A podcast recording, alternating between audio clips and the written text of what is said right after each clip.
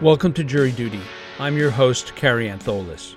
This fifth season of our podcast is a special deep dive into a case that we covered as it was happening the trial of Robert Durst for the murder of his good friend and confidant, Susan Berman. In Jury Duty, the Robert Durst prosecutor speaks. We present a series of exclusive interviews with LA Deputy District Attorney John Lewin, the lead prosecutor in that trial. John takes us on his journey from the very beginning of his involvement with the case, through the trial, and through the death of Robert Durst on January 10, 2022. In our last installment, Lewin and I began our discussion of the testimony of the defendant, Robert Durst, specifically focusing on the direct examination of Durst by defense attorney Dick DeGuerin. On today's episode, John concludes his assessment of Durst's testimony under DeGuerin's direct, offers some general thoughts about his approach to cross examining the defendant, and tells the story of how he lured the defense into making a foolish strategic blunder. That's all coming up right after the break.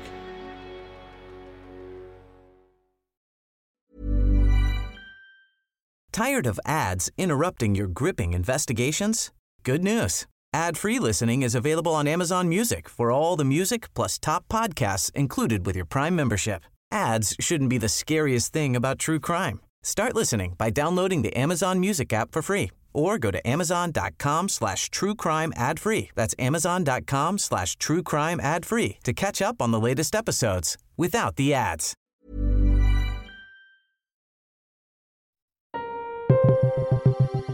A few quick program notes. Because the interviews had to be conducted by phone during one of John's early morning or late evening neighborhood hikes along a busy coastal road, the quality is often not optimal. We will clarify when it seems critical to understanding Lewin's narrative. Also, in the event that you would like to revisit the sections of the trial that Lewin describes in this episode, check out our coverage of the final days of Dick DeGuerin's direct examination of his client Robert Durst in Season 2, Episodes 18, 19, and 20 of this podcast. We will also identify a few other relevant episodes over the course of our show today. And if you want to listen to these episodes early and ad free, head over to our Jury Duty Crime Story Patreon page. We pick up my conversation with John Lewin as he dissects Robert Durst's testimony about the so called dig note, a piece of paper found in the trash of his South Salem home that had the words, quote, town dump, bridge, dig, boat, other, shovel, or question mark, check cars slash truck, rent, End quote. Among other things, Durst said that the word dig referred to the word digital, and that town dump and boat referred to his hiring a local high school kid named Barry Weiner or Weiner. Durst used both pronunciations to take a rotting sailboat to the town dump. Here's John Lewin. Now, obviously, when Bob was going through on direct the dig note, I was trying not to laugh. The dig note itself was absolutely preposterous in every way, every single part of it, every explanation. Kind of tapped by Barry Weiner, who then was clearly made up. And then when I started calling him Barry Weiner and got Bob to call him Barry Weiner, you don't even know the name of the guy you've made up. That became again an even stronger argument on cross when he came up with Danny Cunningham. Same kind of situation. So there were so many. You know, as you know, every lie that he said, I documented and I had, and then I decided what I would hit him with on cross. Remember, a quarter of my cross I didn't use because I just didn't have the time. So, what about coming to Susan's house, discovering her body? Obviously, there's so many things there that jump out as preposterous, but what were the things that surprised you that he said during direct? So, on direct, Bob had said that when he got to Susan's, that in fact the killer was still in the house. Okay? That's what he said to Dick. And I was pretty shocked about that because obviously if he's still in the house, then how's the body cold? So I thought that was a huge mistake that they made. I picked that up immediately when it was said and made a note and I came back and covered it with him on cross and that's when he ended up coming up with uh, her breath was cold. This was a pattern for Bob, and this is what made his cross-examination difficult. Because, and I said it at a point in time to the judge, is that I had a 200-page outline of all the lies that he's told. But I don't know what he's going to say when he's on pen. So in answering my questions, first on direct, he came up with new lies. Then on cross, when he was lying about the lie he told before, he would be lying in the answer. So it basically made it so that there was a constant um, array of targets. And I had to figure out on the fly, okay, this one I'm going after, this one I'm going to let slide, etc. That was surprising. I thought that on direct, if you remember, Bob ends up admitting that he told Morris, quote, all about Jeanine Pirro. Now that was new. And in fact, Chip Lewis had made the argument, one of the better arguments the defense made, of, hey, listen, Judge, they can't prove Morris knew anything about the circumstances of Bob's, of uh, Kathy, etc. They can prove he knew Bob's name. They can prove he knew Bob ran away. They can prove he knew Bob was wealthy, but you can't prove the last part. Now my position, which the judge agreed on, was, wait a minute, we can prove it circumstantially. That went away, the necessary to prove it circumstantially, when Bob, on his own, on direct, responds, well, what did you tell Morris? Question by Dick, and Bob says, all about Jeanine Pirro. He then later tries to say, well, when I said all about Jeanine Pirro, I didn't mean what actually happened. So I was very surprised by that But when that came up. Lewin next discusses several other statements by Durst regarding, among other things, his relationship with Prudence Farrow, the idea that he removed Kathy's earrings before burying her body, and then, with my prompt, John talks about Durst's testimony that Andrew Jarecki told him what to say during their interviews. He admits that he wanted to pursue a relationship with Prudence. And I asked him, hey, how'd the situation get resolved? And he literally says, Kathy disappeared. He also said that he found the idea of removing Kathy's earrings made his skin crawl. Now you can't say things like that when you admittedly are dismembering somebody. When he talked about the dig note and the second boat, you know, that was obviously another huge problem. What about during direct when he said that Andrew Jarecki gave him the answers? He prepared a script. I mean, that was just absurd. I mean, I remember hearing that. Wait, is that the best you have? If you were going to do that, you'd have been smarter off not stipulating to the audio and video, calling a lying expert to get up there. Clearly, he was able to get lying experts to testify in the case for him. Get that lying expert up there and say, yeah, this has been doctored. But how on earth are you going to, with a straight face, say he gave me a script? How is he going to logistically do that? When is that going to happen? And because it ended up being half the things he says, how would that even work? So it was one of those things where, again, Bob is very quick with an answer. The answers just most of the time are nonsensical. They don't hold up to scrutiny. So yeah, I was surprised by that answer because it was absurd. The last area I want to get into today on the direct was Bob's description of his relationship with Nick Chavin and his reflection on Nick's testimony. Was there anything that came up there that surprised you or that you noted for follow up in your cross? Well, Nick Chavin, we knew we had Bob six ways to Sunday. I knew that Nick's testimony was incredibly persuasive the fact that he had not wanted to give it up originally, which DeGuerin tried to use as some kind of indicator that he was lying, just buttressed his credibility. The fact that we knew that Bob's lawyers were going down to meet Nick, were doing everything they could to try to influence him, that he had Susie Giordano out there. I think the jury understood why is the defense doing all this stuff with Nick Chavin unless Nick Chavin has very damning information. In addition, we had, see, April 7th or April 8th, 2015, we had the phone call between Bob and Nick. They haven't talked in years. And Bob, after 20 seconds, brings up the dinner in New York. So we knew that there was nothing they could do about Nick Chavin. Literally nothing. And this is an example where again, a lot of the idiot experts don't understand, is that it is much more difficult when you have a cooperative witness.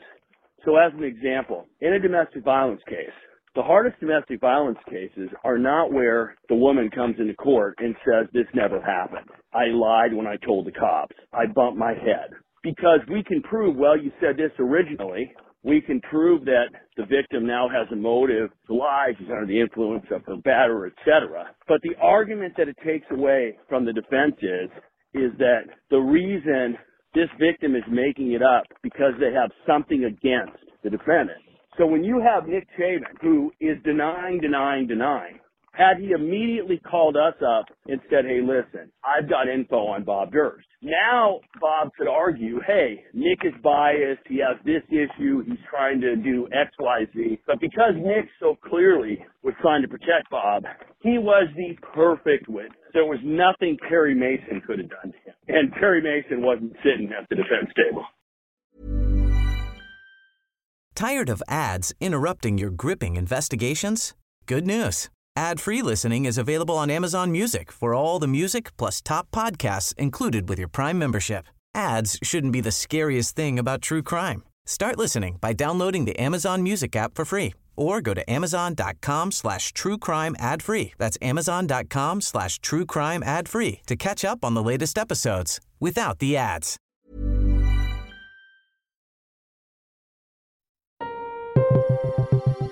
In the next part of my conversation with John Lewin, he explains his reaction to Robert Durst's testimony that he had told Morris Black about his problems with then Westchester County, New York District Attorney Jeanine Pirro.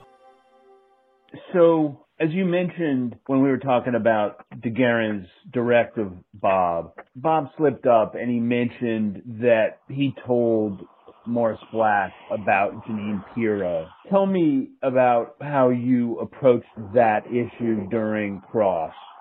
Well, so one of the few points that I thought that the defense had effectively made was that, and Chip had made this the whole time, was the best argument he had. Chip's a, a very good lawyer. Chip had said to the judge, hey, listen, judge, you can't bring in the Morris Black stuff because the prosecution's theory is is Bob is killing Morris Black because Morris Black knows everything. But you don't have any evidence that Morris Black knows everything. All you have is he knows Bob's name. He knows Bob's wealthy. He knows Bob has left, has basically gone on the run. But there's no indication that Morris knows anything about Jeanine Pirro or Bob being charged, etc. And our position was always, well, wait a minute. Circumstantially, we can show that they go to the library every day. Morris is extremely curious. And with the things that Bob has said, it's a reasonable inference that Morris did know, and they can make that argument. In other words, we're not going to take Bob Durst's word for what he did and did not tell Morris because he's not credible. So that was the theory. That was where they were going. And then literally, Bob slips up during direct and says, Dick Essling and, and what did you tell Morris? So I told him all about Jeanine Pirro. And I was just shocked that that had come out. So, I, you know, I knew that it was there. So, you know, I put it in my outline and that really kind of put to bed one of the small little things that they had. One of the frustrating things about this case was it was so overwhelming that I had to just stop myself from getting annoyed that the jury would have to even debate this at all because my position was if there's any juror who is in any way does not realize that we've proven this case, you know, six ways to Sunday in every way possible, then minor little victories like this aren't going to matter. In other words, if there's anybody out there where this is the tipping point, oh, it turns out that we are able to show that he told Morris. If that's the tipping point, then we've lost that juror anyway. But that being said, you go with what you have. What we had was all of a sudden they had lost a key point that they had been making. The other issue that was very helpful, more helpful, was I knew once that was said that if somehow this case made it to appeal, this was going to reinforce Judge Windham's ruling. The same way that we always knew that once the defense agreed that Bob had written the cadaver, that the Morris Black stuff became even more relevant because we were able to show that in essence, Bob is giving the same excuse for not having reported Susan's body as he did with Morris. So I think the, the biggest victory of that issue was that had it gone to appeal, it was even worse for them. Next, we pivot our conversation to John Lewin's general strategy for questioning Robert Durst on cross examination. Let us speak broadly about your cross examination of Bob. First of all, Bob seemed to be enjoying it to a degree. And secondly, he seemed to want to try to provoke you and frustrate you. What was your approach to that and your strategy for that? Well, so if we back up a minute, the whole design of the cross and where I started was I wanted to make it as close to New Orleans as possible. Dick gave me a gift when he examined Bob, you know, uh, three feet away from him. If I would have said I'm not agreeable, it wouldn't have happened. But I said, no, it's fine. As long as we get through the same thing, we're good. So that meant that I was going to have more of a conversation rather than a traditional examination. And my goal with Bob, and I knew it from the start, again, if there was one juror where cross-examination, where Bob's testimony was going to make a difference, come on. But, you know, in the end, what I was looking for was how can I get Bob to give me more information that he's already given? What does that mean? Well, one is, is that I knew and the percentages kept going up. But by the time of cross, I thought it was close to 50-50, that Bob would literally get up there and say something like, ah, of course I killed her. Douglas, my father, help me. I thought that was 50-50. So how do I get him to tell me that? Well, the best way is to be conversational and not be aggressive. And that's where I tried to start. Bob immediately made it clear that he was geared up for war with the SIR stuff. And then if you remember, shortly after that, I end up basically saying to him, I gave a little bit of a speech. Was meant for him of, you listen, the world is watching. Bob, you know, this is your chance. This is your chance to tell us what actually happened. You know, the cameras are here. They're not going to be here when this is over. So anyway, I tried. That's when I realized that he never gonna gonna admit to anything. So the purpose of cross then was to just pretend that I was behind in the case and cover every important inconsistency that he had. So a couple of things. One, I did not impeach Bob on every line inconsistency. That was intentional because there were times where Bob would get things wrong or where he would lie and the lie was actually inculpatory. So Here's a perfect example. They never figured this out, ever. Bob always said that he gave Susan two $25,000 checks, one in November and one a couple of weeks later. There is only one check from November and a $25,000 check from a year before. Now, are there ways that that could have happened? There are, but a big fear I had was the defense would figure this out. They would get up and they would argue, well, where's the other check? Bob's saying he gave her 50 grand the last few weeks. Only one check. You can't trust what Bob says, even when it incriminates him. So my view was, I will only impeach him on things that are material and impeach him. So that's what I did. The second issue was when I would get frustrated with Bob or when I would show it, that wasn't for me. I was having the time of my life. I can't stand up and say to the jury in the middle of cross, do you see what this guy's doing? Do you see how he's lying? Do you see how he's obfuscating? I can't do that. What I can do with my tone and my questions is to convey that that's what he's doing. So people mistook, oh, Bob's getting under Lewin's skin.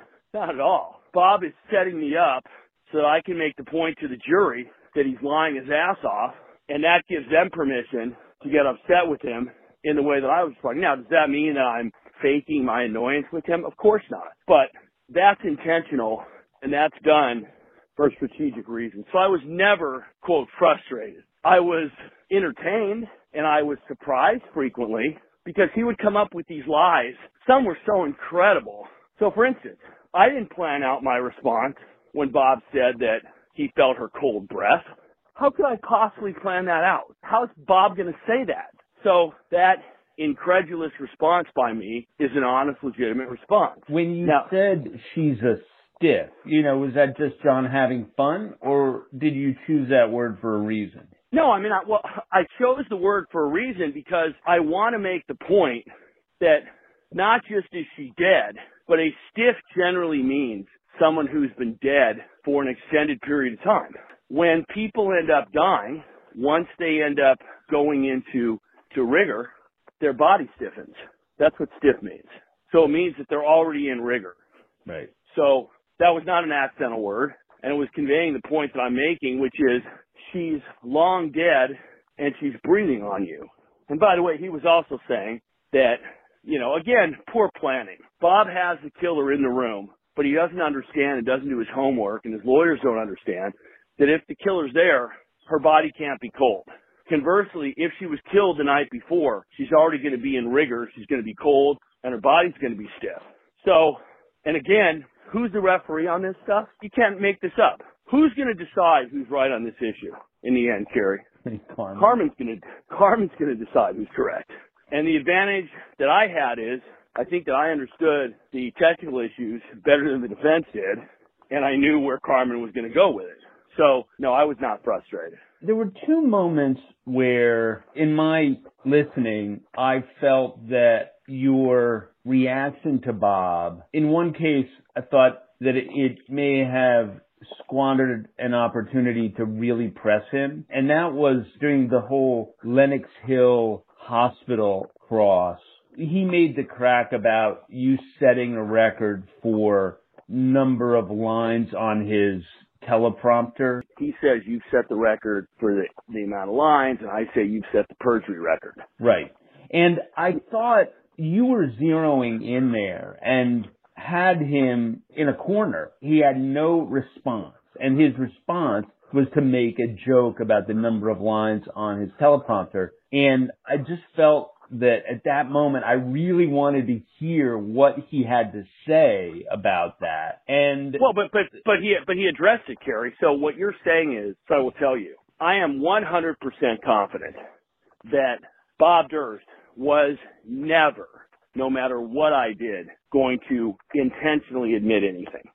Every admission in this case was an accident on his part, was a misstatement, was a mistake. So he had already, his position was, and he said it repeatedly, when I said, are you saying that she's going to rehab at the same place that she's going to want to match? Well, they're in the same place, like it, it would be convenient for her to be doing that. So I knew his response that she was doing that three to five times a week, three to four hours a day. I knew as soon as he said it, I watched Carmen's face. Carmen was very good about not giving up a whole lot. She looked absolutely shocked. I remember she kind of like smiled like, like, what the fuck? So I knew that he was done. Now, why did I end up saying the perjury comment? If you remember, the question had to do with his feelings about Kathy. It had to do with basically like how he felt about his wife. And all he can do after he's demeaned her and all his other bullshit is to make some joke because he's caught. And listen, yeah, I let him have it. Was that something I should have done? No, I shouldn't have. Let's get to the other moment, which wasn't really, I didn't see it as a strategic, you know, misstep by any means, but I just felt that it was sort of out of character for you. And that's when you called him a rat in a cage. Do you remember that moment? Oh, I do. So that one was worse than the first one. That one just kind of came out. It came out because I had him on something and he was doing his little squirming. And, you know, for a second, you're not thinking about where you are. Now, it's an absolutely true statement. He was like a little rat in a cage and I had him and I let that out. Now, the issues with that, with those two are not that they harmed my case or not that they prejudiced Bob they were just on the wrong side of the limit of what I should do professionally. In a six or seven month trial, something that goes on for for two years and all the stuff that's gone, I think I had very few moments like that. But those were certainly two. So yeah, that was certainly not planned. Again, I don't know what he's going to say. If you are interested in our coverage of the moment in the trial when John asked Durst, how could she be breathing? She's a stiff check out Season 2, Episode 24. And we cover Lewin's comments about Bob setting the record for perjury and being like a rat in a cage in Season 2, Episode 22. In this final section of today's episode, Lewin speaks about the reenactment of the deadly struggle between Robert Durst and Morris Black, performed in court for the jury by defense attorneys David Chesnoff and Dick DeGuerin. We covered this surreal moment in Season 2, Episodes 20 and 35 of the Jury Duty podcast. The reenactment of the Morris Black struggle by DeGuerin and Chesnoff. Tell me about how that came down. Sure. So one of the things that I always try to do that I also find extremely entertaining is I want to make the defense make as many mistakes as possible. And my favorite kind of mistake to make a defense attorney do is not a mistake where I shoot them as a result of it. It's where I can get them to lift the gun and shoot themselves. And that's not easy. So I see they start off, and I know they were going to do it because in Galveston, he's going to do a demonstration. I knew in advance it's not going to work because I did not think that Bob was going to be strong enough to participate. So Dick gets up there and they, he wants to do a demonstration. Dick wants him to stand up. Judge says you can't. Bob says, no, I can do it. And the judge looks at Washington says, no, no, he's the boss. You're not standing up because it's a safety issue. And Jen says, he's the boss. He says, no, Washington shaking his head. So I see an opportunity and I say to the guy, say, listen, why don't, and I suggest that they reenact this thing. Now, one of the things that I wanted was there is poor lawyering where the jury doesn't believe what you're doing or where they're angry with what you're doing. And those are effective. But the worst response from a jury is when they are laughing at you because what you're doing is so absurd. So I believed it turned out correctly that if they reenacted this thing, it was going to turn their defense into a joke. And of course, Chesnoff loves attention. So what's the first thing he does? Well, I need to talk to my agent. That comes out of him. I'm thinking, oh my gosh, can you do me any more favors here? This is awesome. Please make a joke of your defense. And that's what they do. They proceed to make a joke of it. Then the two of them are on the ground and Chesnoff is doing his best dramatic death imitation. And I think he forgets for a moment, this is your client's defense. So here's what was funny. Up until that point, all the commentators were like, these defense attorneys are brilliant. Ah, they have a plan. Lewin is messing this up. The dirt team is messing, you know, prosecution team is messing this up. These guys are gonna, you know, just wait, just wait. And when they did that, you could just see the air out of the balloon. All these sycophants on TV who, most of them defense attorneys, who were kissing their ass in every way. These are the greatest lawyers in America, blah, blah, blah. You hear them going, um, I don't think that was as effective as they might have liked. I don't know that um, that was a good strategic move. I was laughing my ass off. That was a disaster. And the fun part for me was that was a disaster that we created. We made that happen. There were plenty of times where they just stupidly did dumb things that helped us, but there were many other times, the stipulations, this situation, where basically we made it happen. We didn't stumble in or get lucky. We made it happen. And that's an extremely satisfying feeling.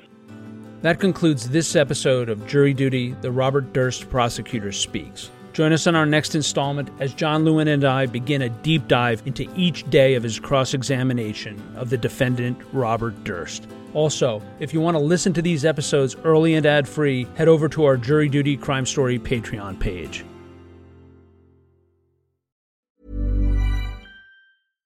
Hi, I'm Daniel, founder of Pretty Litter. Cats and cat owners deserve better than any old fashioned litter. That's why I teamed up with scientists and veterinarians to create Pretty Litter. Its innovative crystal formula has superior odor control and weighs up to 80% less than clay litter. Pretty Litter even monitors health by changing colors to help detect early signs of potential illness. It's the world's smartest kitty litter. Go to prettylitter.com and use code ACAST for 20% off your first order and a free cat toy. Terms and conditions apply. See site for details.